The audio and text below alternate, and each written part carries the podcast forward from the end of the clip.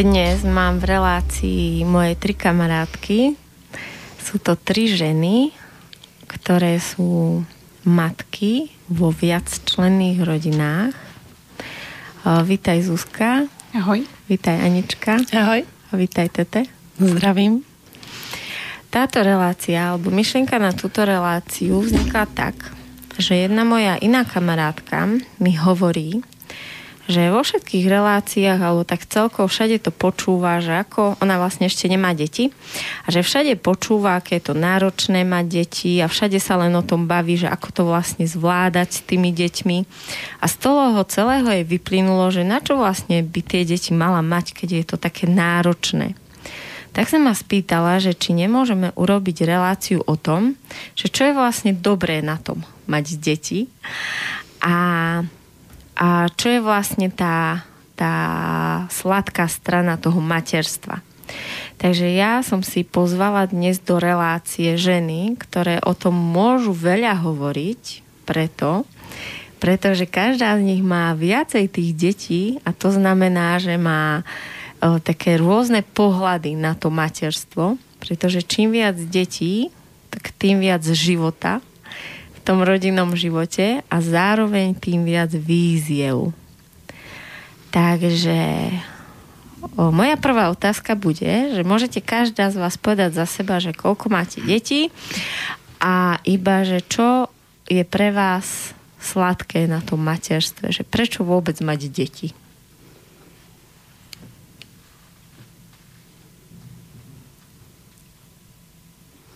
Tak um ja som Zuzka a mám 6 detí. A čo je sladké? Každý deň.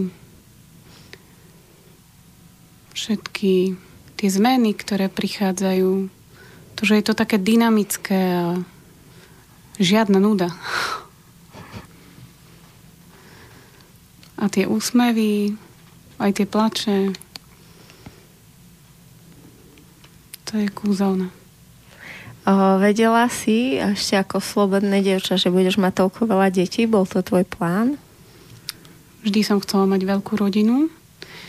Taká moja myšlienka bola, že 2 plus 2. ono to nie vždy celkom tak ideálne vyjde. Ale s každým ďalším dieťaťom som zistila, že, že je to možné mať ich ešte viac a že, že má človek dosť lásky pre nich všetkých.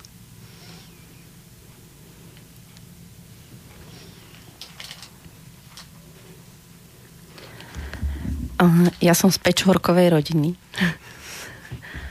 Znamená, že mám štyri vlastné a tri si prisvojujem každý druhý víkend. A dnes ráno, keď sa zobudil e, syn, tak on to tak presne urobil, že prišiel za každým, všetci v podstate ešte spali, ten najmladší, ku každému si ľahol a vlastne ho budil, ale ho tak ako objal, že úplne on, on si ľah, ľahne až tak ako dominantne, že tak cel, cel, celým tým jeho telom priľahne hlavu. A som sa pozerala po tých ostatných deťoch. Spal s nami aj sused, a teda chodí, išiel zobudila jeho.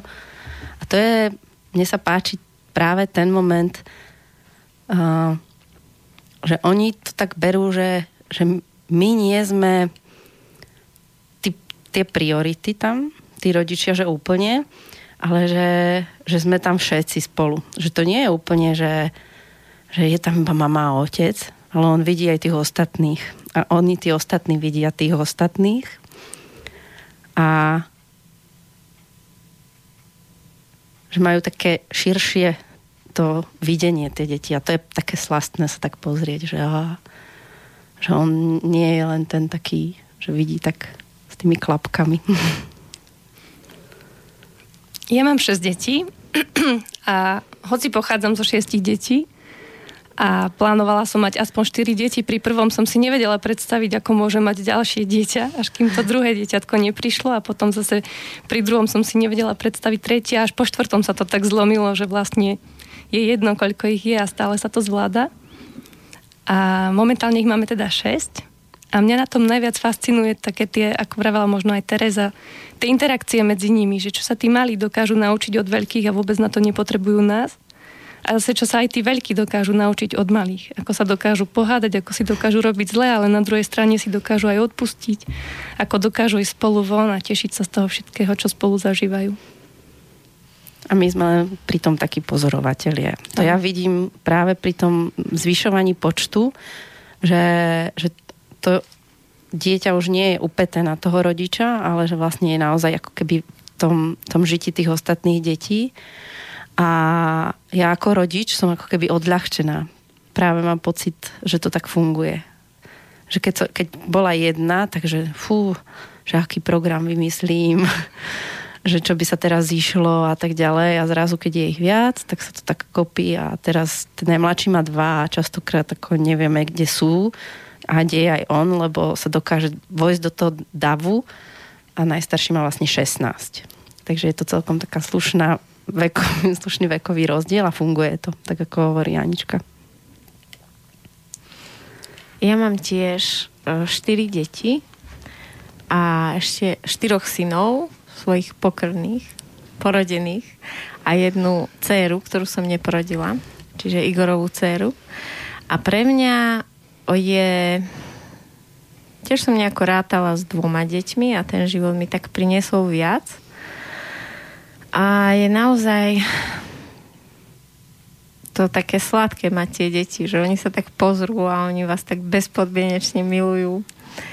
A je to také, že sa na nich niekedy pozerám a hovorím si, že, že keby vlastne neboli, takže ten život by, mohla by som mať tie iné ciele v živote a nejaké, nejaké proste svoje záujmy, ale jednoducho to, čo sa deje v tých očiach u dieťaťa je niečo také naozaj také čarovné, také slastné. Tak poďme teraz na to napríklad, že čo je na tom rodičovstve také ťažké pre vás? No a to vystrašíme tú kamarátku. To je sme asi nemali, nie? Kľudne si dajme nejaké vaše rodičovské výzvy a potom, potom sa zase môžeme vrátiť k tým sladkostiam. Skúste nájsť nejakú vašu poslednú výzvu rodičovskú.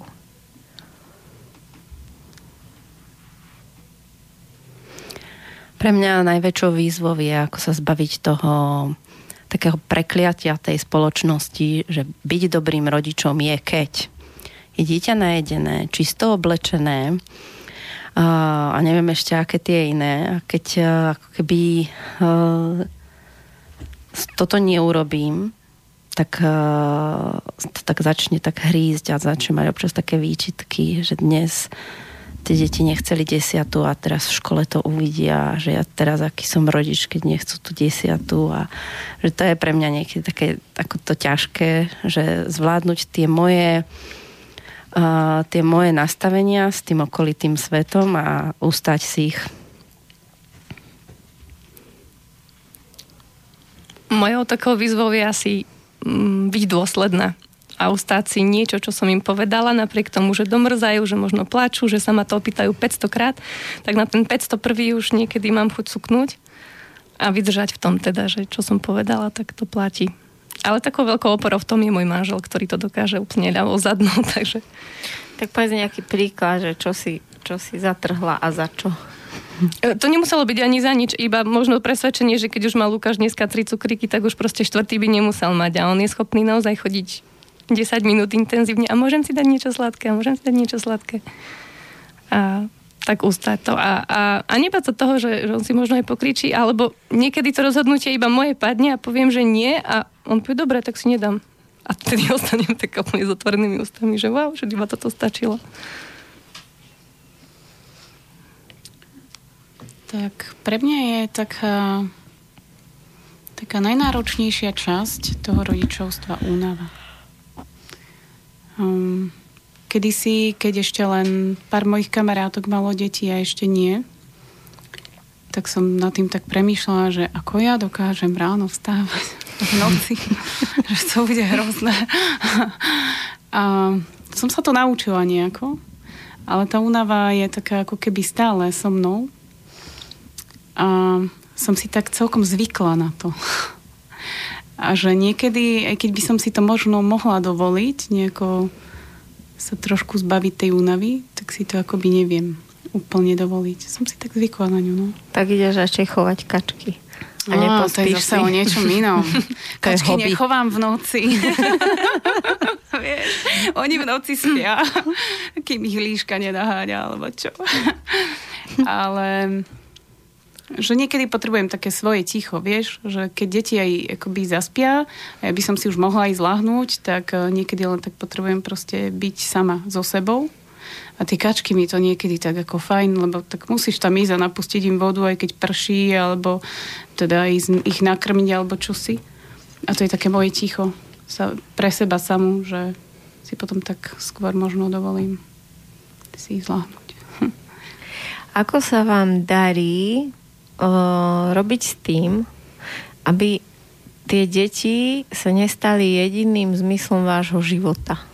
Teda aspoň si myslím, že nechcete, aby bolo, alebo máte niektorá, že takto máte niektorá, že tie deti sú vašim zmyslom života a keď nemáte, tak ako sa to vlastne dá? Popri, keď je ich tak veľa, tak si nájsť ešte nejaký iný zmysel.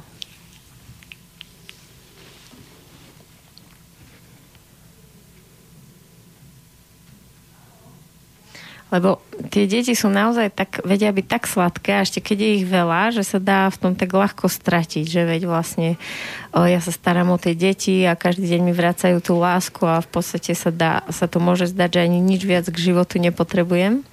Ale potom sa to začína stať, stávať také zapeklité. Takže ako to máte vy? No ja vnímam, že nie je pre mňa vždy jednoduché ako si dať čas pre seba, pred deťmi. A, a nie je vždy pre mňa jednoduché dať si čas na ten partnerský vzťah pred deťmi. Že to je pravda. A, a môj muž mi to tak ako vie tak veľmi pekne, že čo teraz sa deje, že čo sa ako robí v tej chvíli, to tak vie ma z toho vytiahnuť a ja nie vždy to viem urobiť sama. Takže potrebujem ja, to je pravda, takú oporu, ktorá ma z toho vlastne bude vyťahovať. A ja vidím, že sa to deje. Že sa deje to, že tie deti sú také ako lebo je to veľmi také ľahké ísť von, teraz byť s nimi a teraz ešte aj ten okolitý svet vidí, ako to ide, hej, taká pekná, veľká rodina, hej, a to tak, to je tak ide do toho tela tak, taký ten pocit, že, ó, že ten obdiv ja teraz ako nedať sa tým tak úplne pohltiť, že nie vždy to viem ako výjsť z toho, takže hej, je to tak. A aký ešte máš zmysel života okrem urobení si dobré so svojimi deťmi? Užívanie asi tých chvíľ. S mojimi deťmi? O, okrem tých chvíľ teda. Hej. Lebo tam vlastne netreba nič. Keď sme s deťmi naplno, tak je to naozaj krásne. Dá sa povedať, že o, nič viac k životu nechyba. A že máš ešte niečo okrem týchto chvíľ také? Mňa baví čas stráviť s inými deťmi. a vlastne hľadať tie výzvy s tými inými deťmi, ktoré nie vždy zvládam s tými svojimi. Takže to je celkom taký, ako v tom vidím taký zmysel. Pre tých, ktorí nevedia a nepočuli ešte staršie relácie, tak Tereza je učiteľka. Áno.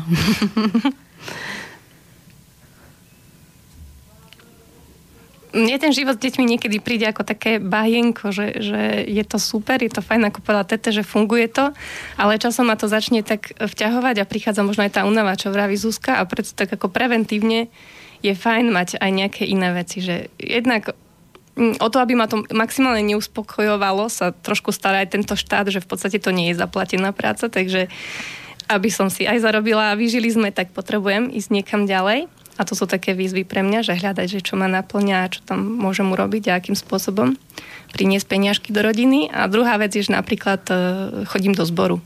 A spievať. Spievať. Hej, hej. A to, či, či prší, či sneží, či deti doma plačú alebo nie, tak proste viem, že je to aj môj koníček, ale trošku aj moja povinnosť, alebo teda záväzok voči ostatným, že keď ja neprídem, to si môžu povedať aj všetci a potom je ten zborový spev nie je zborový spev, takže idem tam a, a, a vždy, keď tam prídem, tak si poviem, že hurá, vyťahlo ma to z toho a, a je to fajn a, a niekedy som tam možno aj unavená, ale vždy sa vrátim taká naplnená. No, ja som mala také obdobie, že som sa akoby dala tým tak pohltiť, tými deťmi a tým všetkým. A mm, prišiel potom taký čas, taký veľmi náročný, kedy som si uvedomila, že ako keby riešim len ich. A oni tým, že som ich riešila, tak stále za mnou chodili a chceli, aby som ich riešila. a už to bolo potom strašne vyčerpávajúce. A tým, že vlastne ja mám akoby zažité, že tá mama mm, že tá mama sa obetuje že nemá to svoje. To mám také naučené že to bolo pre mňa hodne ťažké sa z tohto nejako vymaniť a sem tam sa mi stane, že ešte sa do toho tak, tak ponorím, že tak idem v takých kaskádach hore, dole, hore, dole. A čo, Ale... čo ťa baví? Ešte okrem svojich detí. Um, ja mám slabosť pre ekológiu a pre také...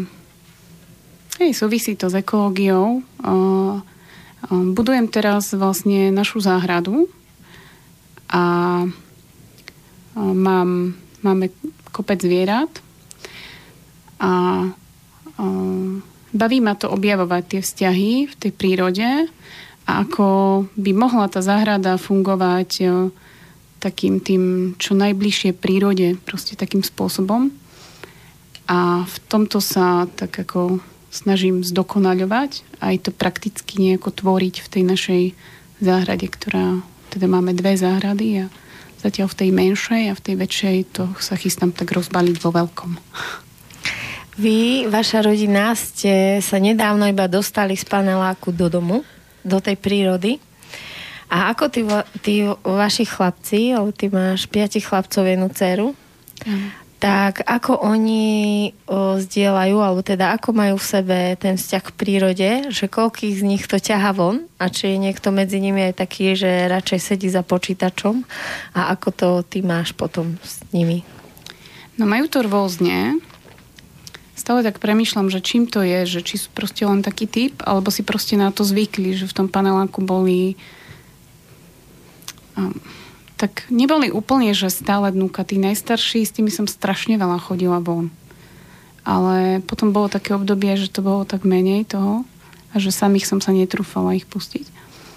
No a teraz to vidím, jak sme prešli do toho domu, tak um, tí najmladší Tomáško ešte nechodí, teda najmenší sám, ale tí najmladší nad ním, čo sú, tak tí idú úplne sami, úplne slobodne von hoci kedy a veľmi ich to vonka ťahá. Tí dvaja najstarší, týchto viacej akoby drží tak vo vnútri, ale ani nemám pocit, že by to bolo nejak tým počítačom alebo tak. Oni sú čitatelia, oni šrotujú knihy úplne. A, ale teraz vykúklo slniečko Maťko dostal bicykel, tak ich to celkom vytiahlo von. No a Dominik. Dominik je taká špeciálna taká časť našej rodiny. On sa úplne neskutočne aklimatizoval hneď v prvý deň.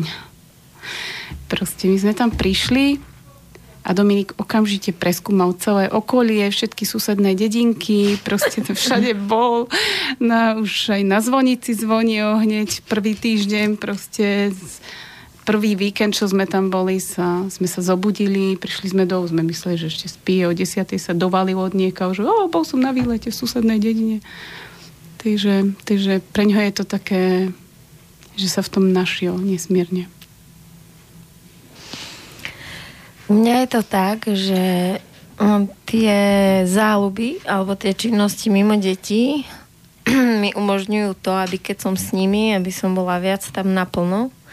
Lebo som zažila, keď vlastne tí prví dvaja starší boli ešte malí a nemala som možnosť ako keby od nich odísť, vždy som musela byť s nimi. Tak vlastne som s nimi bola, ale nejak ma to moc nebavilo si s nimi stavať kocky a ten stereotyp každý deň von a vždy to isté. A vlastne potom spätne som si uvedomila, že síce som s nimi bola a to všetko som s nimi robila, ale bola som ako keby duchom neprítomná. A teraz sa môj život dosť zmenil a darí sa mi naozaj byť niekedy aj bez detí a byť aj bez tých malých. A čím viac sa mi vlastne darí zažiť aj niečo iné, tak potom vlastne keď som s nimi, tak si každú tú sekundu úplne inak užívam a dokážem ich aj vidieť, keď sa na nich pozerám hmm. a dokážem ich hmm. aj počuť. A už to nie je to také automatické.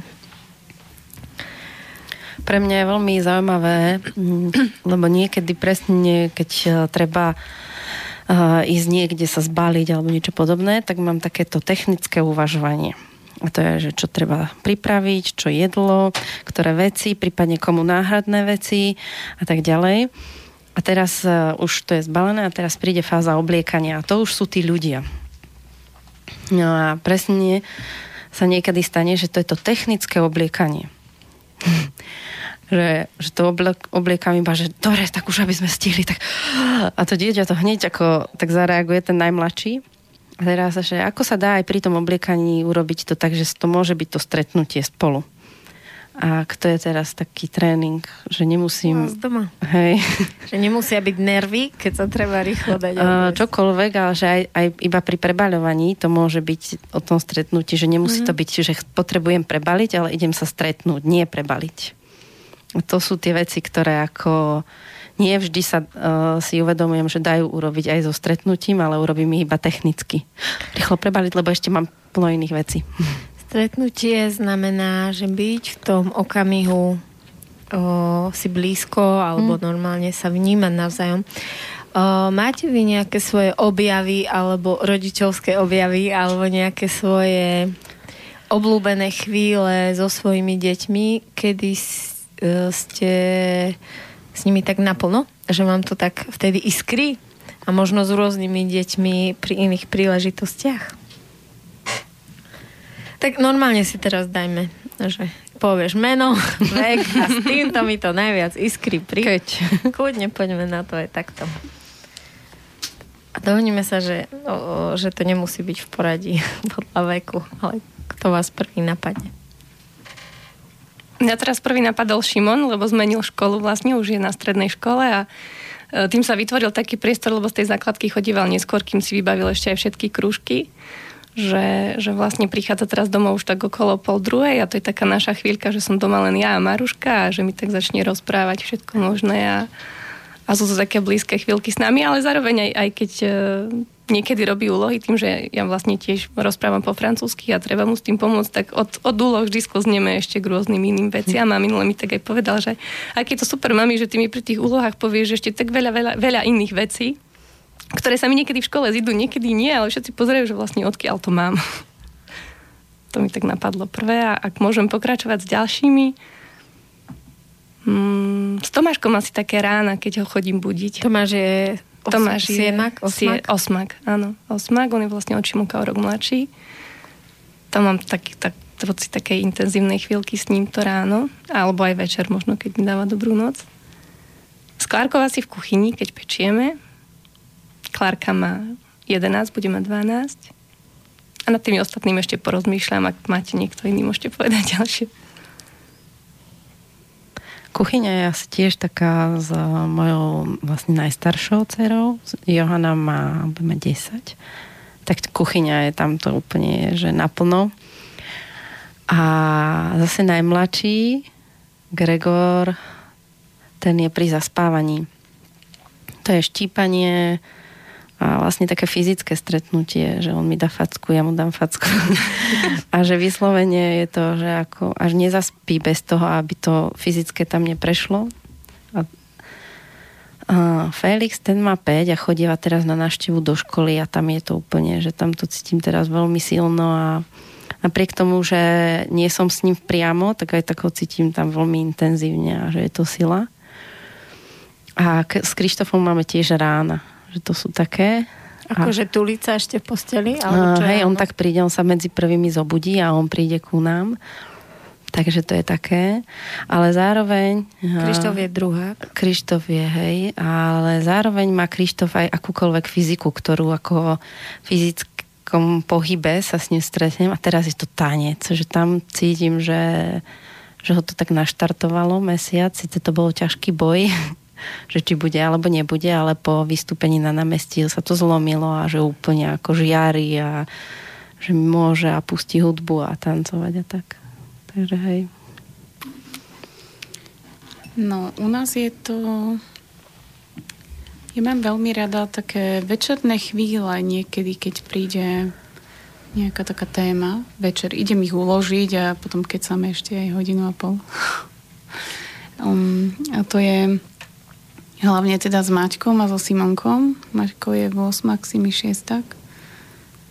A s nimi niekedy sa tak úplne ponoríme do toho rozhovoru takého zmysluplného. Že je to také veľmi, to sú také kúzelné chvíle. A hmm, Dominik s tým, s tým máme... Piatak? Dominik je piatak, áno. A s ním, s ním to je tak, že, že on je všade. Tak uh, on tak ako má taký veľký rozptyl tých svojich nejakých záujmov. A tak tie stretnutia prichádzajú tak um, veľmi nečakanie a náhodne a častokrát je to stále pri niečom inom. Niekedy je to vyslovene taká pasovačka, niekedy je to v kuchyni, keď uh, Dominik experimentuje. Dominik veľmi rád experimentuje v kuchyni. Um, Niekedy je to také, že večer, keď zaspáva, tak, tak ešte niečo podebatíme a, a nejakú takú závažnú tému. No, Miško, Miško je prvák, tak s tým máme také, tiež také v kuchyni, to je náš vajíčkový kráľ, miluje vajíčka na všetky spôsoby. Takže tiež také v kuchyni, alebo alebo pri zvieratkách, teraz je už teda doma trochu menej, tak pri tých zvieratkách už nám to teraz trošku chýba, ale ešte sa nájdú príležitosti. No a Lucinka Lucinka má 4 roky. Um, to je také pri zaspávaní aj pri zobudzaní, to je také slniečko, ono sa usmeje a tie rúčky natiahne a porozpráva všetko možné, nemožné. A tiež v kuchyni, aj na dvore, ona sa pridá ku všetkému, ku mne. Že je to také, také milé, príjemné s ňou. No a Tomáško najmenší má rok a s ním sú to také chvíľky, keď troška sa potrebujem zastaviť v tom behu toho dňa a a trošku sa tak poblbneme, také, také fyzické vyslovenie, že postískame, ponaháňame, poschovávame za roh. A pri prebalovaní tiež s ním je to také, také veľmi príjemné, že tam sa sústredím len na ňo a môžem byť tak len s ním a sa s ním troška tak fyzicky vyblbnúť. Mne ešte ostala teda druhá polka mojich detí tie mladšie tri. Uh, Petrik je teraz predškolák a pri ňom mám pocit, že je to také, také majstrovanie, že čo všetko si on vymyslí a ja ho v tom podporím, tak mám pocit, že v tom sa potom tak stretneme. Že niečo si vyrába, hej? Áno, áno, či doma, či vonku. Uh, Lukáško, pri ňom sú to asi chvíle, keď uh, ma nejako zapojí, alebo ja sa zapojím do jeho hry, či už ma tam pozve sám, že si ideme zahrať nejakú spoločenskú hru, alebo len ja sa pridám k tomu, s čím sa on hrá tak to sú také asi na, najintenzívnejšie chvíľky.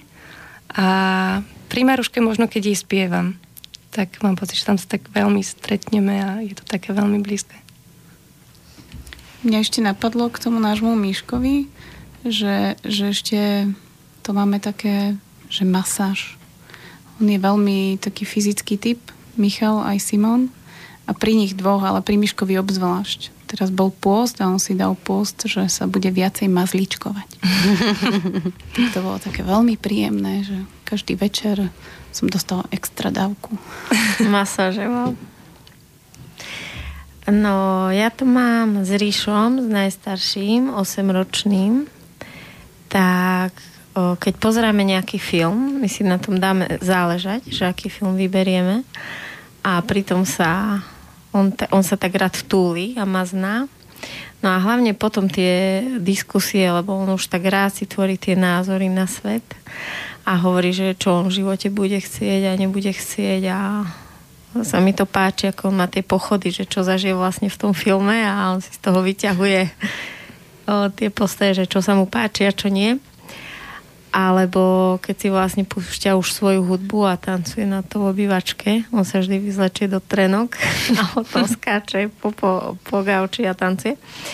Boris, ten je 6 ročný, tak ten má rád, že buď ma zavolá nejakú hru si zahrať, alebo on rád teraz píše, on sa učí v škole písať. Keď môže mi niečo ukázať, on sa so mnou rád učí. Ten starší vôbec nechce nič a tento Boris chce príklady a chce písmenka, aby som mu slova, aby som mu diktovala. Tak je to pre mňa také fascinujúce, že ja som to vlastne v detstve nezažila, že učenie rodiča a dieťaťa môže byť príjemné. Takže my to užívame. No a Jerguš, to je taký náš maznačik. Ja som prekvapená, že on vlastne vie, že rád spieva a tancuje. Takže on keď má dobrú náladu, tak ide a spieva si a tancuje. No a Goran dvojmesačný sa začal teraz smiať, takže keď ma obdarí úsmevom, tak tak je to také, že, že ma šokuje, že tie bábetka, ako čerstvo ste vy mali, ale vlastne tie bábetka mi prídu niekedy také múdre v tom pohľade, také pokojné, že ma to vždy fascinuje, že o bábetkách niekedy dávno sa hovorilo, hej, že vlastne im robili operácie vlastne bez narkózy, lebo sa považovali, že vlastne oni sú ako keby ešte dosť mimo, alebo že sú ako keby že hlúpe, že nevedia hovoriť alebo vnímať, že oni sa to všetko učia a vlastne z nich ide práve, že naopak taká obrovská múdrosť a pokoj. Tak aké vy máte skúsenosti alebo zážitky so svojimi, s babetkovským časom vašich detí?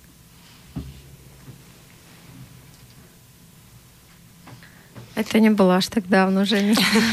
nie, len mňa zaskočilo, že ty si tu ako začala hovoriť, že niekto si myslí, že tie babetka sú ako, ja neviem, že neviem ani... Nevnímavé no, a necitlivé. Že to som ako ani nepočula, tak pre, trošku prekvapila a zaskočilo, lebo ja to ako, ani som to nepočula a jednak som to tiež nezažila. V 40 rokoch to No, tak ako, že ja vidím, že keď príde tá bytosť na svet, to bábetko, tak už vlastne je hotové a niektoré veci si skôr je také, že sa učíme my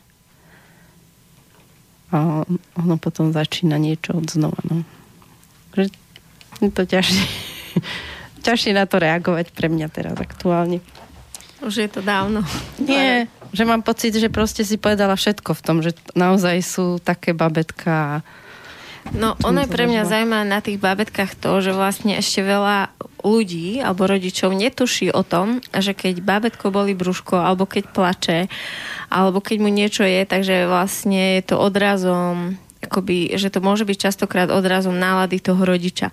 Že napríklad veľa razy mamičky povedia, že moje bábetko nechcelo byť v šatke alebo nechcelo byť v nosiči.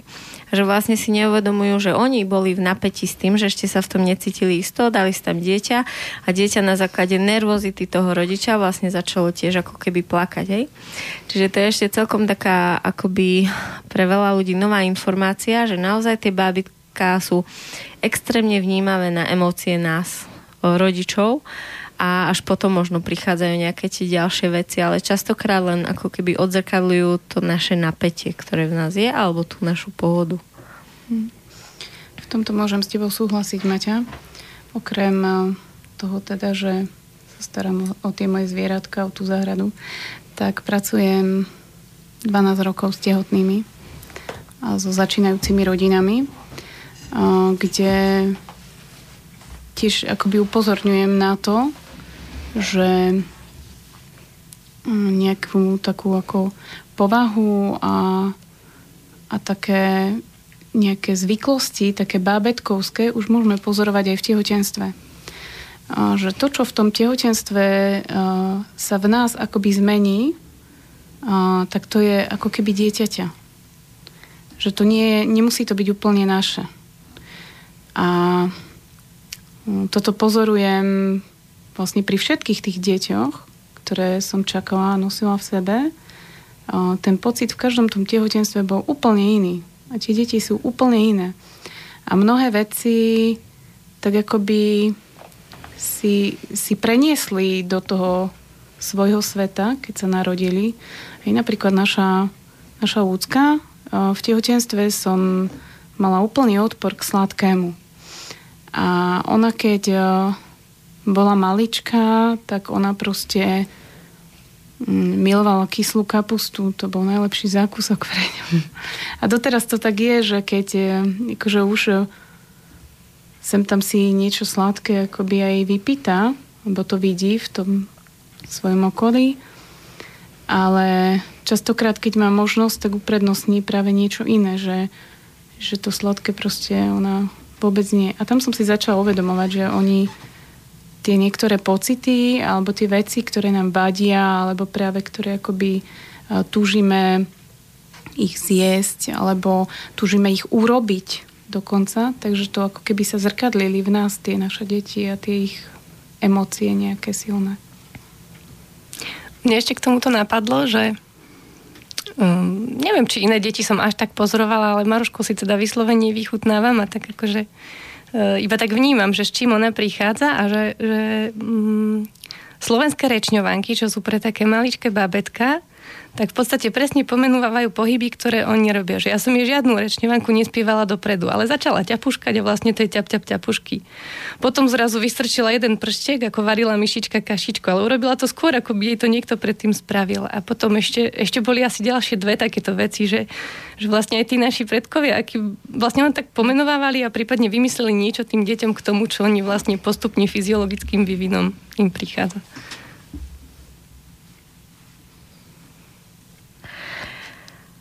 Ja mám ešte takú jednu otázku pred prvou pesničkou a to je,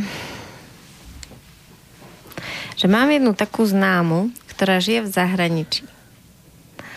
A keď mi vlastne rozpráva, že čo ona rieši so svojím trojročným synom, tak som veľmi prekvapená. O, neviem, aké vy máte skúsenosti so svojimi trojročnými deťmi, ale ona cíti veľký tlak zo škôlky, že on vie vlastne povedať všetko, ale nie je spontán, nechce sa mu odpovedať na otázky typu koľko máš rokov, ako sa voláš, blablabla. A nechce sa mu ako spontánne iba tak rozprávať, že vie povedať, čo potrebuje. Alebo napríklad, že sa mu nech, nechce sa deliť o hračky, alebo že keď ho niekto nahnevá, tak vlastne použije tú silu a tak. No a o, vlastne tam je to ako keby brané, že, že nie je už v poriadku Hej, že tam vlastne už dosť, vlastne ona žije v, v Amerike a tam je vlastne, že sa dosť fičí na tom, že v ktorom veku by čo dieťa malo. Jednak fyziologicky už kedy by už malo chodiť, kedy by už malo sedieť, kedy by už malo rozprávať, čo by malo rozprávať a tak. A že vlastne aké sú ako vy už všetky máte viacej tých detí, takže teraz podľa mňa už vôbec neriešite, čo kedy by malo. A že ako to vlastne, že skúsme teraz vyslať do sveta nejakú myšlienku o tom, že, že ako to vlastne teda naozaj je s týmto, čo už by dieťa malo alebo nemalo a že kedy už je čas na to, aby o, prišiel na rad nejaký psychológ a skúmal, že či je to v poriadku alebo nie je.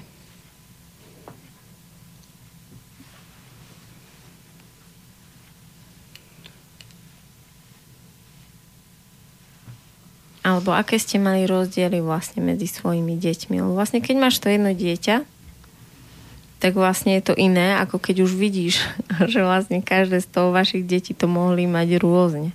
No a už keď si učiteľka, tak to už úplne vieš, že každý má všetko inak.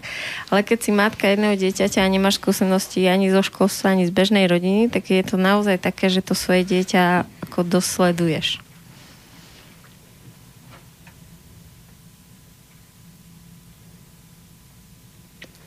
mám pocit, že to dieťa, tak ako si povedala, odráža toho rodiča, tak odráža toho, tú pripravenosť rodiča na to, čo bude robiť. A keď to začne robiť a ten rodič, a to dieťa vidí, že ten rodič je ako v pohode a dáva to, tak pokračuje. A skúša a objavuje ďalej. Ale ako náhle dieťa vidí, že to ten rodič ešte nezvláda, tak chvíľu ešte počká. A myslím si, že je to so všetkým. Ako to myslíš, že nezvláda? No, že nejak ten rodič zareaguje nejakým že má nervy spôsobím, napríklad. áno, mm ktoré, pre, eh, ktorý, ktoré vlastne ten spôsob pre to dieťa ešte ne, že vidí, že aha, že toto nebolo to správne pre toho rodiča. Čiže napríklad na pieskovisku sa za žiadnych okolností nechce podeliť o hračku a či má rodič väčšie nervy, tak tým toto dieťa preťahuje a tú hračku proste zo zásady nepožiča. No a hlavne keď povie a del sa, a del sa, a del sa. Hej, že tam ako keby... Čím väčší tlak. Prídu, uh-huh, to je rodiče, tak Hej, tak to zase môže byť tiež že tlak plus nepripravenosť, znamená, že to dieťa ešte nemôže ísť prekročiť tú hranicu niekoho. To je taká asi moja optika. Súhlasím s tebou, Tete, a v, tom, v tých reakciách napríklad to tak vidím uh, cez ten strach úplne, že keď, ja neviem, dieťa chce ísť po schodoch a mamka sa vydesí, že môže spadnúť a proste má tam rôzne veci za tým, a, tak a, to dieťa sa vydesí s ňou. Ako by si netrúfne na to. A, a vtedy je tak akoby dobré, keď a, dieťa ide do niečoho takého, na čo ešte my si netrúfame, to tak pozorovať a byť pri ňom tak vedome. A dať mu tú možnosť to skúsiť. A to je jedna taká vec. A ďalšia vec je, že e, k tomu deleniu, kedy si som čítala k tomu niečo, nejakú, nejaké také pojednanie a um, tam, tam vlastne bol taký záver, že to dieťa akoby potrebuje v tom rannom veku si naplňať takéto svoje, že ja, že ja mám a až keď mám, uh, tak viem sa podeliť, lebo mám z čoho. Ale keď dieťa ako keby nikdy nemá to svoje, tak nemá z čoho dávať. Nemá sa z čoho deliť. Čiže, čiže to prvé v tom rannom detstve, akoby dieťa potrebuje mať to svoje a že to rešpektovať. Že toto je moje. A že ešte keď vlastne nie je pripravené sa deliť, možno, že mu to bude trvať viac rokov ako inému dieťaťu, ale možno naozaj potrebuje to zažiť, že sa môže nedeliť. Hej, to určite. určite. A čo ja vnímam je, je úplne iné ako keď tam príde iné dieťa a vytrhne mu to a nikto z dospelých nezasiahne. Hej? To zrazu on, aha, že ešte aj toto sa môže stať, že môže prísť takýto aspekt, že niekto mi to vlastne zoberie. A, ale on neprišiel ten impuls od toho rodiča, že musíš sa podeliť s tým kamarátom a je to niečo úplne iné, ako keď ako keby je ten tlak, že podel sa a ešte naozaj, ako si to hovorila, že ešte to nemá zažité, že nemusím. Môže to byť len moje. Môže to byť len moja lopatka. Všetky hračky sú len moje. A to je asi prirodzené. Vlastne, keď si to zoberiem, tak asi každé dieťa tým prešlo. Tiež som počula taký jeden príbeh z takej viacdetnej rodiny. Mali, myslím, štyri deti, Liovci, myslím, že to boli. A uh, oni niekam si cestovali a zastali a teraz ešte ako vybehli si rýchlo niečo kúpiť jesť a mm, priniesť si to do auta. Ale predtým sa stala situácia, že, že ich ocino si otváral list. A teda, že prečo si to nemôže akoby pozrieť taký najmenší, najmladší z tých chlapcov sa pýtal, že prečo si to nemôže pozrieť, no lebo to je dôverné. A že čo to znamená dôverné? Že to je také, čo je určené len akoby pre teba. Teraz zastali na to jedlo a teraz každý si povedal, že čo by chcel jesť. A on hovorí, že a prosím si k tomu ešte jedny dôverné čipsy. a že oni si akoby vtedy uvedomili, že ako veľmi tie deti mm. uh, potrebujú mať aj také niečo, že moje, že to je nedotknutelné. Že na tomu nikto nemôže siahnuť. Tak to je také, také tiež také memento, ktoré vo mne ostalo z toho. To je veľmi silné, lebo obzvlášť pri tom jedle to pri keď je nás veľa, nie je vždy ľahké. No, ono to je naozaj, ty si to vlastne na začiatku otvorila, že o, keď si hovorila vlastne o tom posúdení tej spoločnosti a že vlastne čo je v očiach spoločnosti, že dobrá výchova.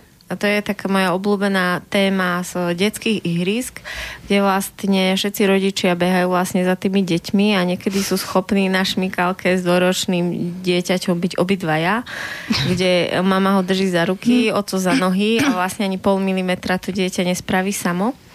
A potom vlastne sú tam v kontrakte my, tí rodičia, ktorí vyzeráme, že na to decko úplne kašleme, ktoré sa tam silou mocou snaží vyškrabať na nejakú šmíkalku a všetci sa na nás pozerajú, že prečo ho chudačika nezdvihneme, ale tam sedíme a že či sme takí leniví. A vlastne oni si vôbec neuvedomujú, že pre nás sa tam deje veľmi dôležitý proces a že my vlastne do tej Európy chodíme raz týždenne a čakáme na ten moment, že kedy konečne on už sám dokáže vyliezť na tú šmykavku a šmyknúť sa a že keď síce sedíme a vyzeráme, že nič nerobíme, tak uh, sledujeme každý jeden pohyb a každú sekundu vlastne to naše dieťa. A presne bola taká zaujímavá situácia, že my sme čakali na ten moment. Uh, Jerguš sa naučil vyliezť na tú lienku. Uh, spustil sa asi 4 krát a zrazu prišla jedna babka so svojím vnúčikom a keď sa tam štveral, tak ona mu pomohla a teraz vlastne on sa šmykol, teraz zase obehol tú šmykalku, ona mu zase pomohla a potom on vlastne zrazu už zase nevedel hmm. výsť na tú šmykalku, lebo prišiel na to, že je vlastne ľahšie mu pomôcť. Hmm. Takže uh, potom sme čakali ešte ďalšie dva týždne, keď sa to znova na to spomenie. Takže vlastne presne je to také ťažké, že, že čo sa vlastne tam deje a že ako si zachovať ten svoj výchovný štýl, aké vlastne vás môžu tí ľudia okolo nechápať a posudzovať to v tom, ako to robíte. A takisto vlastne, čo si hovorila, že vlastne s tou zrelosťou na podelenie sa, tak vlastne naozaj mohlo u toho dieťaťa nastať nejaká ťažká traumatická situácia zo škôlky, čo pre to dieťa mm. naozaj môže, mohlo byť traumatické, že si donesol niečo svoje dôležité, niekto mu to zobral, nedal a preto on teraz napríklad rok dokola, keď už ostatní sa delia, tak on nevie, lebo nevie prekročiť to, čo tam zažil. A že vlastne tým, že potom na tej deti tlačíme, tak ich ešte viacej ako keby odpájame od samých seba a už úplne sa akoby stratia v tom, že, že vlastne to, čo oni cítia zvnútra, že potrebujú, je hodnotené tým svetom navonok, že nie je správne. A že ja vlastne, keď chcem byť prijatý tou mamou a tými tetami naokolo, tak ja musím niečo robiť, čomu vlastne nerozumiem. A že to je taký akoby ten tenký lat mhm. rodičovský. Mm-hmm. A pri tomto sa vlastne chcem spýtať, že či vy vidíte rozdiel medzi, no určite vidíte, ale že rozdiel medzi výchovou vašich posledných a prvých detí. No, určite. Tak dajte niečo. Kudne seba kriticky. No, pri tom prvom dieťati mám pocit, že ako tam to musí byť maximálne rozhľadený rodič, ktorý už pristupuje k tomu, ako si ty teraz povedala, s tým rešpektom a s tým prijatím toho dieťaťa v akejkoľvek situácii, že že nejako tie prvé deti sú také, že, že naozaj čakáme, že kedy už spraví ten prvý Testovať. krok a kedy už povie to prvé slovo a prečo on ešte toto nerobí, keď ten jeho rovesník, ktorý je o mesiac mladší, to mm. už robí. A fakt ako a ja som si tým prešla pri tých prvých deťoch, ale tie ostatné deti sú takým darom, že vlastne už potom sa správaš inak k tým deťom a naozaj im dovolíš vyliezť aj neviem kam, lebo niekedy možno nemáš čas zareagovať a zistíš, že on to zvládol. A zvládol to sám a, a ho tam necháš. Tak uh, aká bola otázka? Presne taká, že čo vlastne už robíš no. inak pri tých... No a teraz, teraz uh, že som pozorovateľ. Predtým som chcela to dieťa niekam priviesť a teraz vlastne len žasnem nad tým, že ono sa tam dokáže dostať samo a ja ho pritom len vlastne môžem sprevádzať. Hej, je to také rodičovské učenie. že naozaj uh, mňa fascinuje, koľko veľa vecí um, potrebuje urobiť človek, ktorý si chce osvojiť dieťa alebo čokoľvek. Hm. Čo všetko musí urobiť, čím, kým, akými vyšetreniami musia prísť e, pre zdravotnými, fyzickými, psychickými A že vlastne my sa iba tak rozhodneme, že chceme mať to dieťa, podarí sa nám, môžeme mať to dieťa, ale nikto nás na to nepripravil, že takto to bude a čo bude, ako to bude vyzerať. A presne to sú tie veci, ktoré mám teraz také zimomriavky, ktorými si musíme prejsť sami. A až keď som si prešla, tak aha, možno až pri treťom som naozaj vedela, že, že tak toto nefunguje. Akože sora, že to, to zabudí na to. Hej, a že presne ako si povedala, Aňu, že, že, že sa to dá, že dovoliť dieťaťu ísť si tou svojou cestou a byť tam len, že som tu a ty, ty o tom ako vieš, že ja som tu. A môžeš si to urobiť po svojej. No, mám to tak e, tiež tak, ako Anička hovorila, že pri tých prvých deťoch to bolo také, že nevedela som vôbec, do čoho idem. Ani som nemala nikde v okolí, že by som mohla trochu pozorovať alebo tak. Taký blízky prístup k takému malému dieťaťu. O, takže to bolo také... Ja veľa čítam, to je niekedy na škodu. že tiež, tiež som to tak ako pozorovala, vyhodnocovala, premyšľala som, či už sa mám báť, alebo ešte sa nemusím. a um, bol tam taký moment, celkom dobre si ho pamätám, uh, kedy som sa rozhodla, že budem počúvať svoju intuíciu, uh, pretože um, tie rady zvonka sú veľmi rozdielne, veľmi metúce, absolútne nemusia platiť na moju situáciu. A, a tak som to začala robiť inak, ale skutočne až pri, pri tom štvrtom dieťati. Takže všetky matky, ktoré máte jedno alebo druhé dieťa, poďte ďalej. Chcete byť istý, musíte ešte dačo poradiť. Hej, pri tom štvrtom dieťati som to tak uh, akoby objavila, že, že wow, že to dieťa ako dokáže urobiť samo neskutočné množstvo vecí, keď mu to dovolíme. A uh, som mala chvíľu také výčitky, že tí starší toto nemohli zažiť. Že keď som to celé objavila a vlastne som videla, jak e, ten malý myško si dokáže namazať rohlík a tí starší proste potrebovali, aby som to urobila za nich, e, tak e, som si hovorila, že, že to asi nebola úplne správna cesta. A potom som vlastne došla na to, že, že tým, že sú z takej mm, veľkej rodiny a že majú takých malých súrodencov, tak majú možnosť to aspoň vidieť. A niekedy majú možnosť si to aj vyskúšať. Aj vyskúšať. Mňa napadol taký moment zase, že Šimona si mal už 12 alebo 13 a zahrabával sa v piesku a nešiel sa z toho piesku dostať. A keby tam bol iba sám, no možno ho to ani nenapadne, že to práve toto mi chýbalo, alebo keby ho to aj napadlo, tak tam do toho piesku nejde. Ale tým, že tam začal stavať s tými ostatnými súrodencami, tak už potom nevyzeral až tak divne, keď sa taký veľký tam zahrabával. Starám sa, hej. hej. Ej, jakýši Maričko, ostatňu noc u macere spala, jak si ostatňu noc u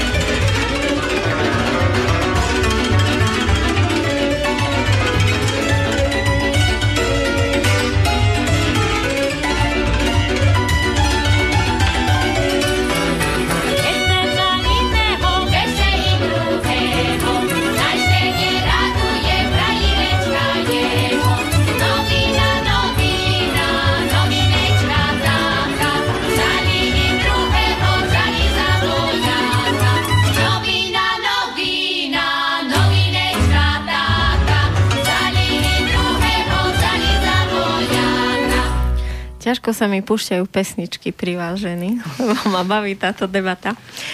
Takže moja téma, ktorú by som teraz chcela otvoriť, je, že zlé dieťa.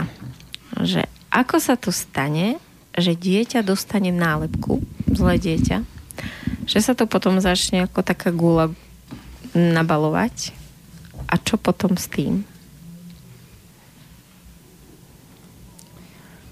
Myslím, že sa to stane tak, že sa dieťa niečím vymýka a že robí ako keby niečo iné, ako my dospelí očakávame.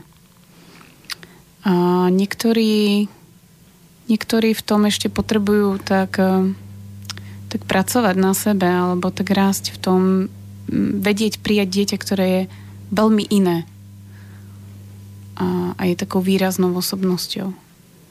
A tam môže dieťa dostať nálepku, lebo sa nedokáže alebo nechce podvoliť tomu, ako to funguje v spoločnosti alebo v tej jeho societe, kde sa nachádza.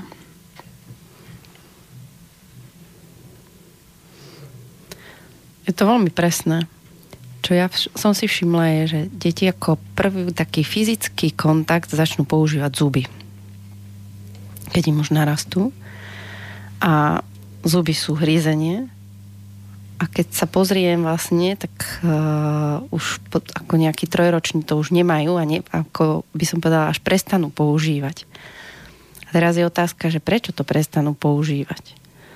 Lebo presne to hrízenie je pre nás veľmi ťažké pre rodičov, pre nás, e, keď sme my konfrontovaní s tým, že naše dieťa pohrízlo, naše dieťa je pohrízené mm. a tak ďalej. Kdežto tie zuby sú naozaj ich prirodzená vec. Prirodzené úplne ako...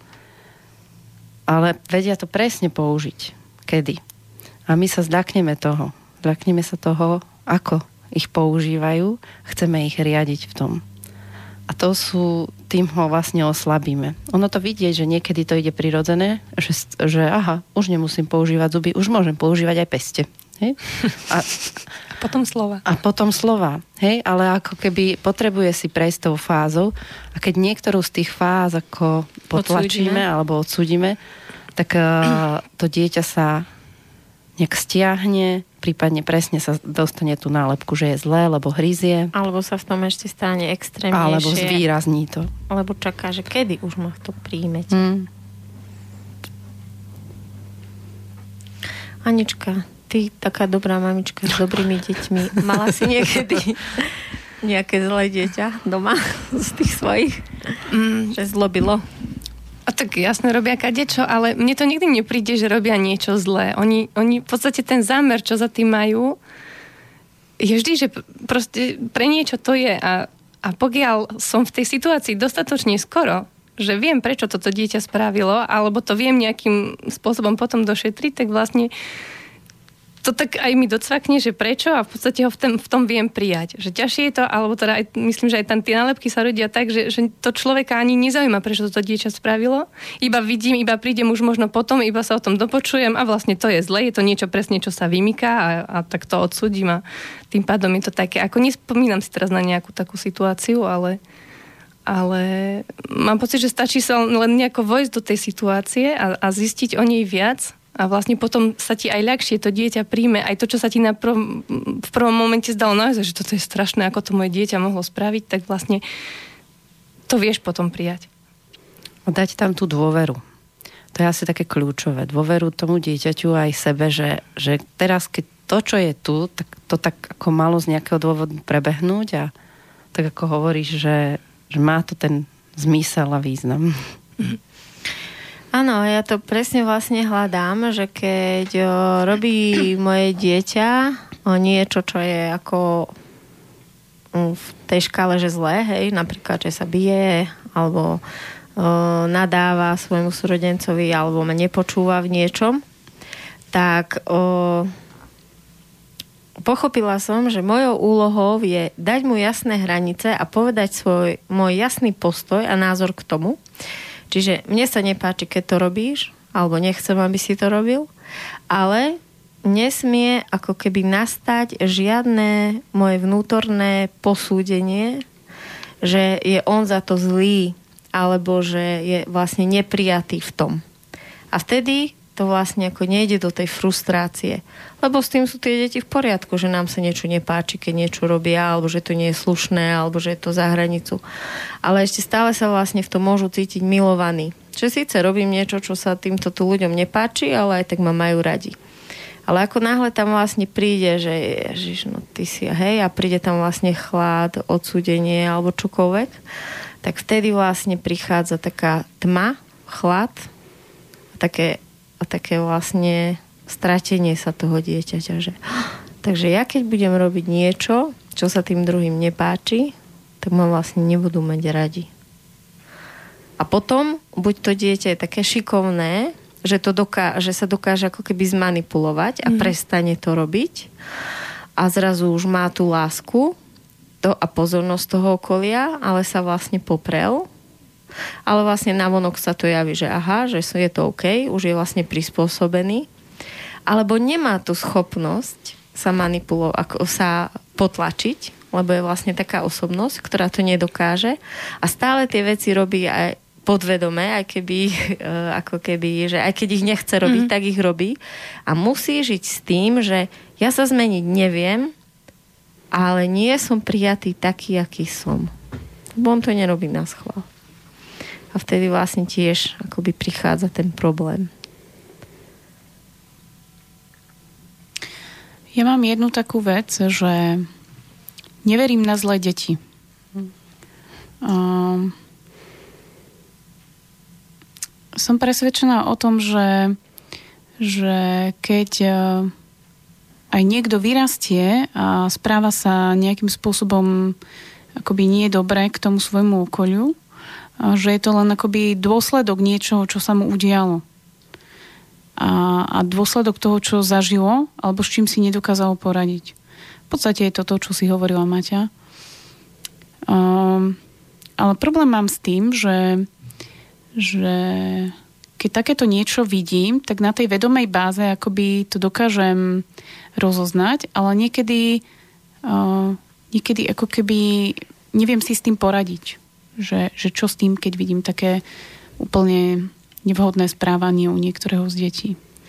Že... Myslíš svojich alebo cudzích? U svojich. U svojich. U cudzích to mám nejako tak, že, že tam ako keby som to nepotrebovala veľmi riešiť. Ale u svojich detí mám pocit, že, že akoby je to moja taká kompetencia alebo povinnosť dokonca, že to nejako musím niečo s tým. Nevždy viem odhadnúť, kedy musím a kedy to môžem úplne slobodne nechať. A niekedy mám pocit, že, že tak zareagujem aj zle. Hm.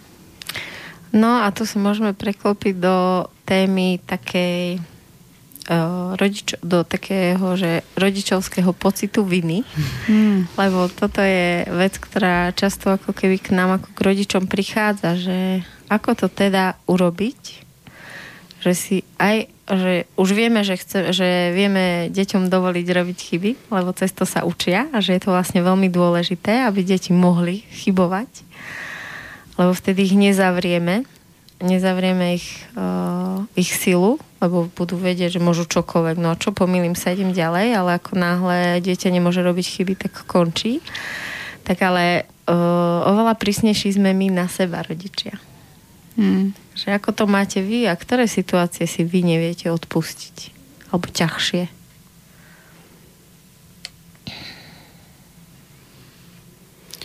Mám pocit, že s tým narastaním tej rodičovskej kompetencie mi narastá aj tá rodičovská schopnosť odpustiť si. A, a rozmýšľam, že ktoré sú ešte také ťažké tie situácie. Alebo možno spätne niečo dávno, čo bolo ešte také, že si mala potom na seba nervy, že si to nezvládla. Priznám sa, že ja si veľmi nepamätám. Vymazávaš. Yes. A že skôr som ako tých bližších.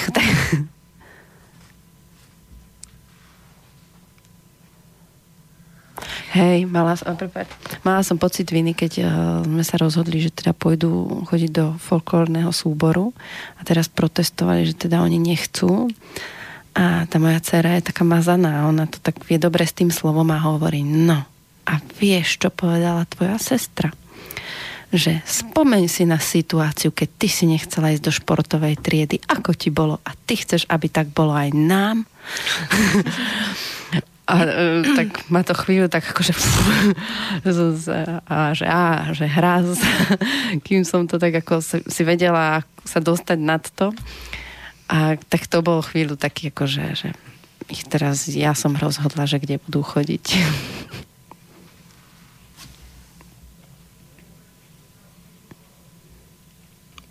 už si nepamätám presne, aká bola otázka, na ktorú som chcela zareagovať, ale tá situácia, ktorá mi vyšla, bola, e, ako bol Šimonko malý a potrebovala som ho na chvíľu zabaviť a vtedy niekedy dávam deťom nie celkom vhodné veci, lebo tak ako rýchlo, aby, aby chvíľu boli ticho, tak som mu dala nejakú krabičku s liek, no nie s liekmi, ale tak, čo viem, teplomer tam Dobre bola, neviem čo všetko, áno.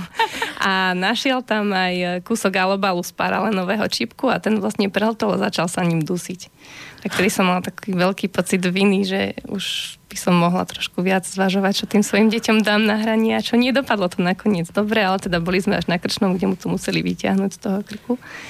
A tak a vtedy som mala taký veľký strach. A možno to bol taký aj najväčší pocit viny, čo si pamätám. A odtedy situácií si už veľmi deťmi. dobre strážiš. Ale nie.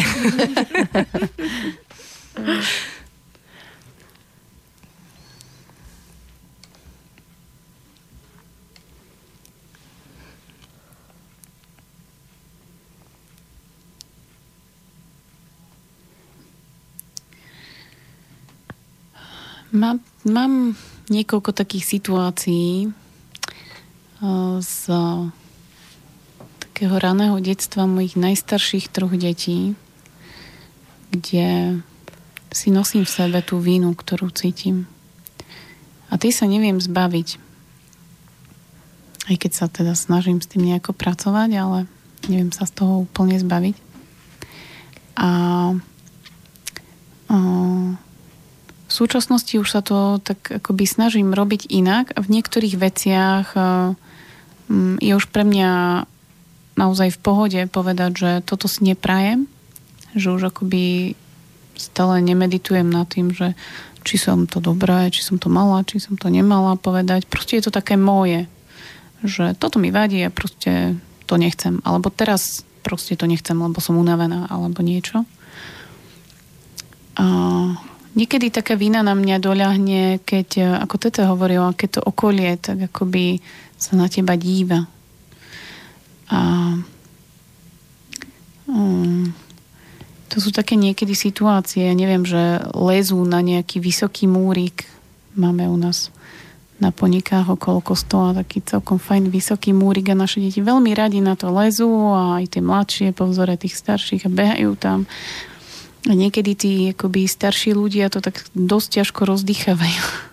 Ale o čo im idú, že zašpinia Že- či sa zabijú? No áno, že si ubližia, hej, že veď spadneš a, a toto sú také situácie, kedy akoby keď naozaj, že si, že ja, ja už som v tom v pohode, že tam môžu proste behať, že, že mi to nevadí a že nemám ten strach o nich, lebo viem, že keď sa tam vyškrabali, tak si s tým poradia. A že akoby im tak poviem, že, že to je v poriadku, že oni to zvládnu. Že v tomto som ako keby dobre, ale keď náhodou sa stane, že, že spadnú alebo proste nejako si ublížia, hej, o, tak, um, tak tam sa cítim hodne previnilo, ale ani nie tak voči dieťaťu, ako voči o, tomu pozorovateľovi. že, že to je také, také pre mňa ešte nepríjemné dosť, keď, keď sa zrania. Ale že som s tým v pohode, vieš, aj keď si zoberú nôž alebo krájajú niečo, že som s tým v pohode, že, že sa môžu aj poraniť a, a trošku sa porežú alebo čo si, ale na to sa neumiera, nie? No, uh, prišlo mi smiešne, lebo uh, ja som bola v kontakte s jedným takým policajtom a to bolo asi po 100 rokoch som zažila, že niekto bol pre mňa ako taká autorita, teraz nemyslím autorita z toho, že je ako úžasný človek, ale že ako z tej pozície, ako ten... Z pozície moci. Áno, z pozície moci, hoci ten uh, človek alebo ten pán policajt bol, sa mi zdal, že je, že je skvelý človek, ale napriek tomu, ako som mala s tým, že naposledy som to cítila asi na základnej škole, že ria, keď ma posielali za riaditeľkou, hej. A potom už som to necítila nikdy až teraz. No a vlastne o, sme boli v kontakte s takýmto policajtom a potom mm, o dva týždne na to sme boli v second hande so s mojím mužom a s mojimi mladšími dvoma synmi a ten jeden spal v kočiku, každú chvíľu vyzeralo, že sa zobudí, bol tam zababušený spáca v, v tom fusaku no a vlastne tento predposledný dvojročný chodil na motorke hore dole cez tie posunné dvere a vlastne do toho ešte môj muž si skúšal kockované košele a sako som potrebovala poradiť, takže vlastne moja pozornosť bola na tri strany. No a vlastne väčšinou, keď dovolím takú slobodu, uh, slobodne sa hýbať mojim synom, tak uh, som ok s tým a väčšinou sa nič nestane a mám to úplne pod kontrolou, že či sú schody, či nie sú čo. No akurát som pozerala na tie posunné dvere a vlastne ten pán policajt tam čakal pre tú kabinku, celé to a hovorím si to, keľu idem už zobrať toho Jerguša, nie, že teraz akurát to spadne poriadne. A jak som si to povedala, tak vlastne o, sa tie dvere tako zavreli, už tam spadol, začal tam vrieskať, ešte si aj peru rozťal a som si hovorila, že presne, že, že ten môj strach, že teraz sa vlastne niečo udeje a že niekto to posúdi, tak spôsobil, že on vlastne naozaj spadol a naozaj sa ukázal, že a predsa som tá zlá matka, ktorá si to nevie ustrážiť tým dieťaťom.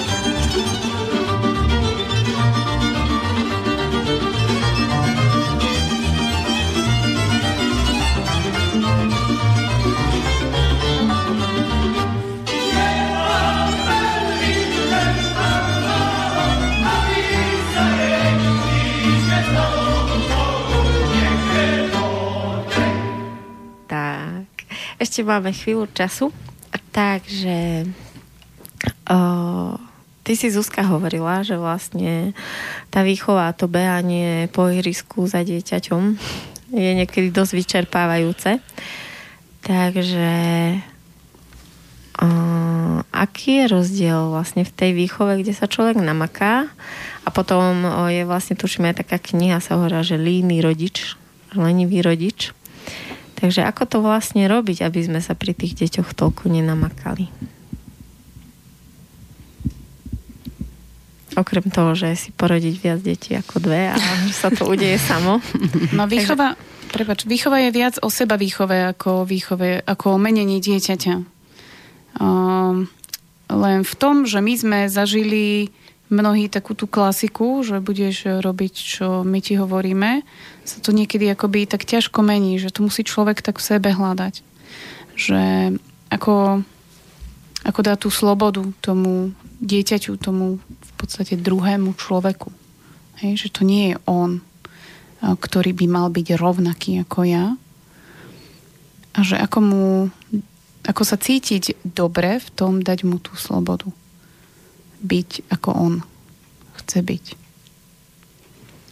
Čiže ako mu dať tú slobodu, aj keď ja z toho môžem niekedy mať nervy, alebo byť unavený, alebo to nezvládať.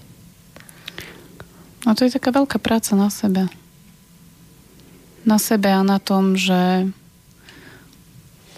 že prečo, keď mu hovorím nie, prečo nie. Že si to tak akoby sebe zodpovedať, že prečo. Keď hovorím dieťaťu nie, prečo to nie hovorím.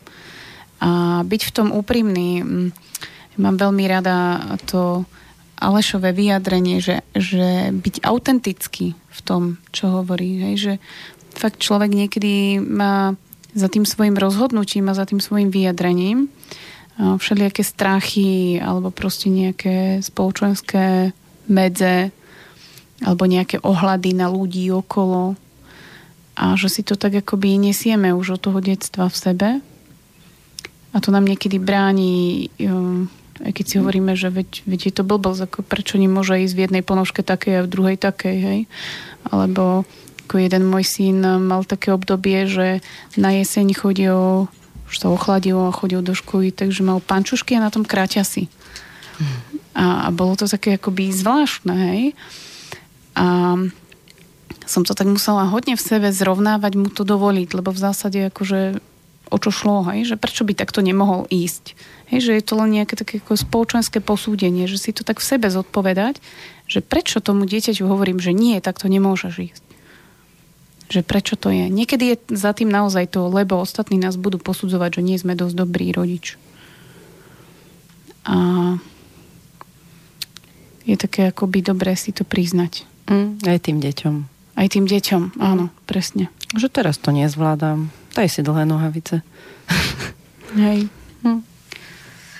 Čiže dať si slobodu im to niekedy dovoliť a ukázať, mm. že ich pocit je pre nás viac ako to posúdenie tých, dru- tých druhých a niekedy si zase dovoliť povedať tomu dieťaťu, dneska ťa neuspokojím, lebo proste nezvládam to posúdenie, mm. tak sa prezač. Hej.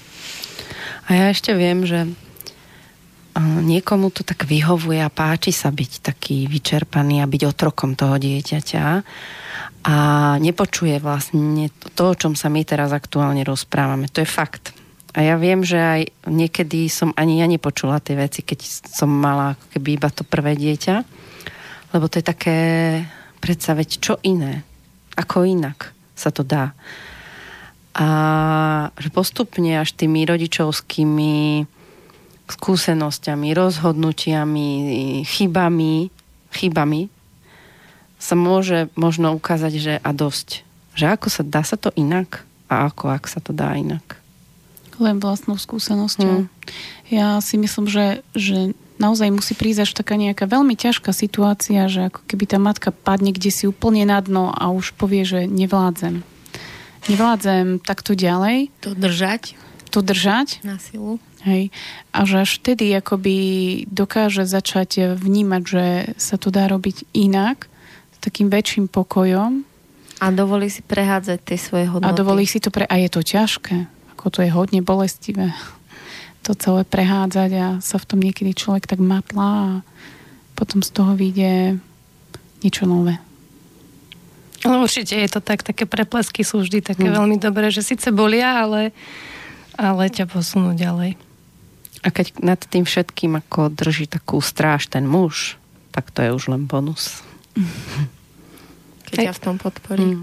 Hej, mne k tomu ešte také prišlo, že, že mm, môžeš si byť dovoli, dovoliť byť tým lenivým, alebo je to také, také uspokojujúce byť tým lenivým rodičom vtedy, keď uh, už dokážeš bojovať so svojimi očakávaniami. Že keď ich už vlastne nemáš, tak ťa vlastne len veľmi príjemne prekvapí všetko, čo sa udeje. A taký, taký ilustrujúci príklad je, že keď som mala iba Šimona, tak vlastne veď dieťa má mať režim. Hej, bolo 10 hodín, ešte nespal, tak som ho drncala od dušu, len aby zaspal v kočiku, keď nie, neviem, kde on reval. Ja som bola strašne nešťastná, unavená, neviem čo.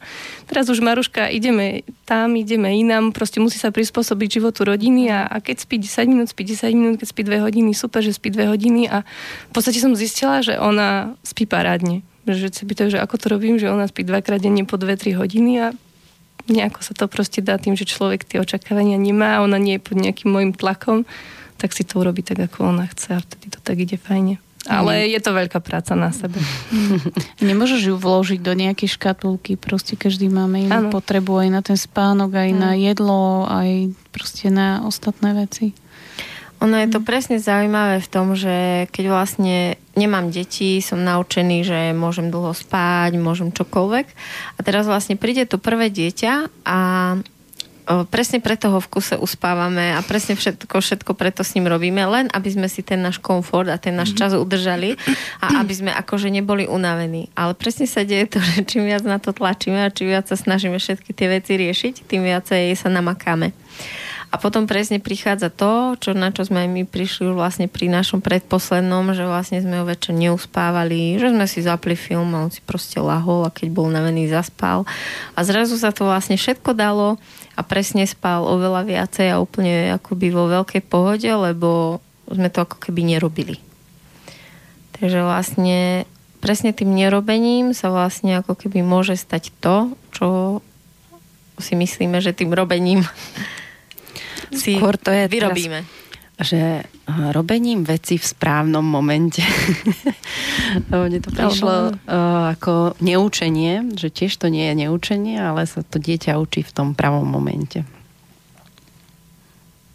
Takže aj rodič môže robiť veci v správnom momente. Áno, a mne ešte príde taká múdrosť do života, že pozorovať svoje pocity ako rodiča a že sa ešte viac starať akoby o seba, ako o to dieťa. Lebo niekedy naozaj sa necháme tak vyčerpať a vynervovať, že potom už naozaj vybuchneme a ešte urobíme horšie tému dieťaťu. Ako keď vlastne vnímam, že, že treba niečo spraviť teraz ešte, kým mám tú silu. A presne ako povedala Teta, v tomto je veľmi dobrý ten partner, ktorý ťa vidí a pozná ťa a vie, kedy zasiahnuť, kto aj ty sama nevieš. Mňa ešte tak napadlo, že niekedy pri tom prvom dieťati ideme ako keby na takého autopilota. na také tie naše, čo sme videli a v detstve. V detstve. Uh-huh. Jednak, čo sme zažili ako my, ako deti na vlastnej koži a aj iné, ako keby deti a rodiny, ktoré sme mali možnosť vnímať, ale keďže väčšina z nás zažila tak na najvýš nejaké tie filmové alebo rozprávkové, tak potom máme takú akoby utkvelú predstavu o tom, že, že takto nejako to s dieťaťom funguje a ten autopilot chvíľu akoby funguje, keď máme to prvé dieťa, kým pochopíme, že takto to nefunguje. Hej? A vždy napadne tá reklama na tie plienky, že bude spať celú noc a to krásne bábetko, ktoré tam proste spalo a bábetko celú noc ani v tých úžasných plienkach nespí. Alebo tie upravené mamky ráno vstane a už má úče za make-up. Vieš, že, že to ako keby sa tak eh, hodne hlboko ukladá do toho nášho mm-hmm. povedomia, že takto nejako vyzerá rodičovstvo. A tá pravá matka. A, a teraz, no, no a teraz e, príde tá realita ako, a tých novopečených rodičov to preplieska. Že, že tak to nejde, veď ale ja proste ako strapatá, ešte som sa nestihla prezliezť a tu dieťa plače a, nej, a potom si s tým nevedia úplne poradiť v tej, v tej prvej chvíli, lebo ten autopilot nefunguje úplne správne. To je Že stačí vypnúť možno zo začiatku televízor. Aby sme no. nemuseli mať tú ilúziu o tých super mamách a super rodičovstve. Hej. Niekedy je také dobré akoby nájsť si nejakú takú priateľku, ktorá sa nám zdala, že wow, že ako ona funguje a že spoznať aj tie jej slabosti. Hm. Hej, že že aj oni majú zlé dni. Aj mm. dobré dni. Toto je veľmi že sa to tak akoby strieda, hej? Že, že to nie je nikdy, že všetko je úplne uňotutý. Že všetkým to funguje, len ja som tá zlá, hej, ktorá hej, to hej, nezvláda. Hej.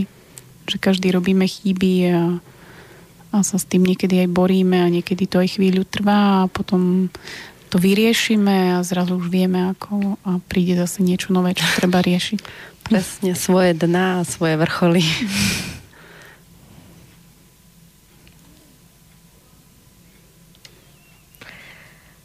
Tak máte ešte niečo na záver?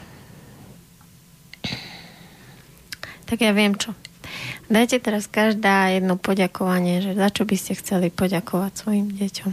Teraz nemyslím každému menovite, ale že ja ďakujem, že moje deti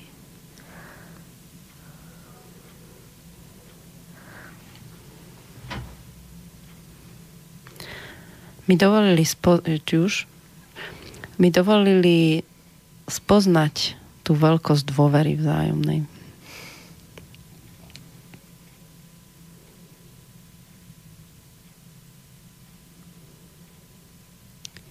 Ďakujem svojim deťom za, za rozmanitosť, ktorú nám prinášajú dni spoločné.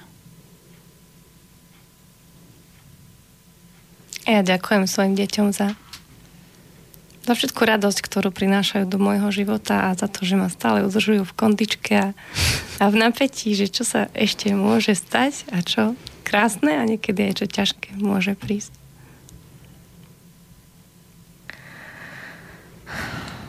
V podstate ste to všetko zhrnuli, ale ja ďakujem za ten pohľad na to, ako rastú a že niekedy pozerám na Borisa, že bože, aký krásny 6-ročný chlapec. A že pozerám na Ríša, že aký 8-ročný chlapec, že toto robia 8-ročné deti. A potom sa pozriem na dvojročné, že je to naozaj také, také kúzlo. To dieťa, že sa zrazu zjaví a potom rastie a stále sa mení. Dievčata, ďakujem vám, bolo to veľmi príjemné a teším sa, ak by ste ešte prišli aj na budúce. Ďakujem za pozvanie. Do počutia. Majte sa. Táto relácia vznikla za podpory dobrovoľných príspevkov našich poslucháčov. I ty sa k ním môžeš pridať. Viac informácií nájdeš na www.slobodnyvysielac.sk Ďakujeme.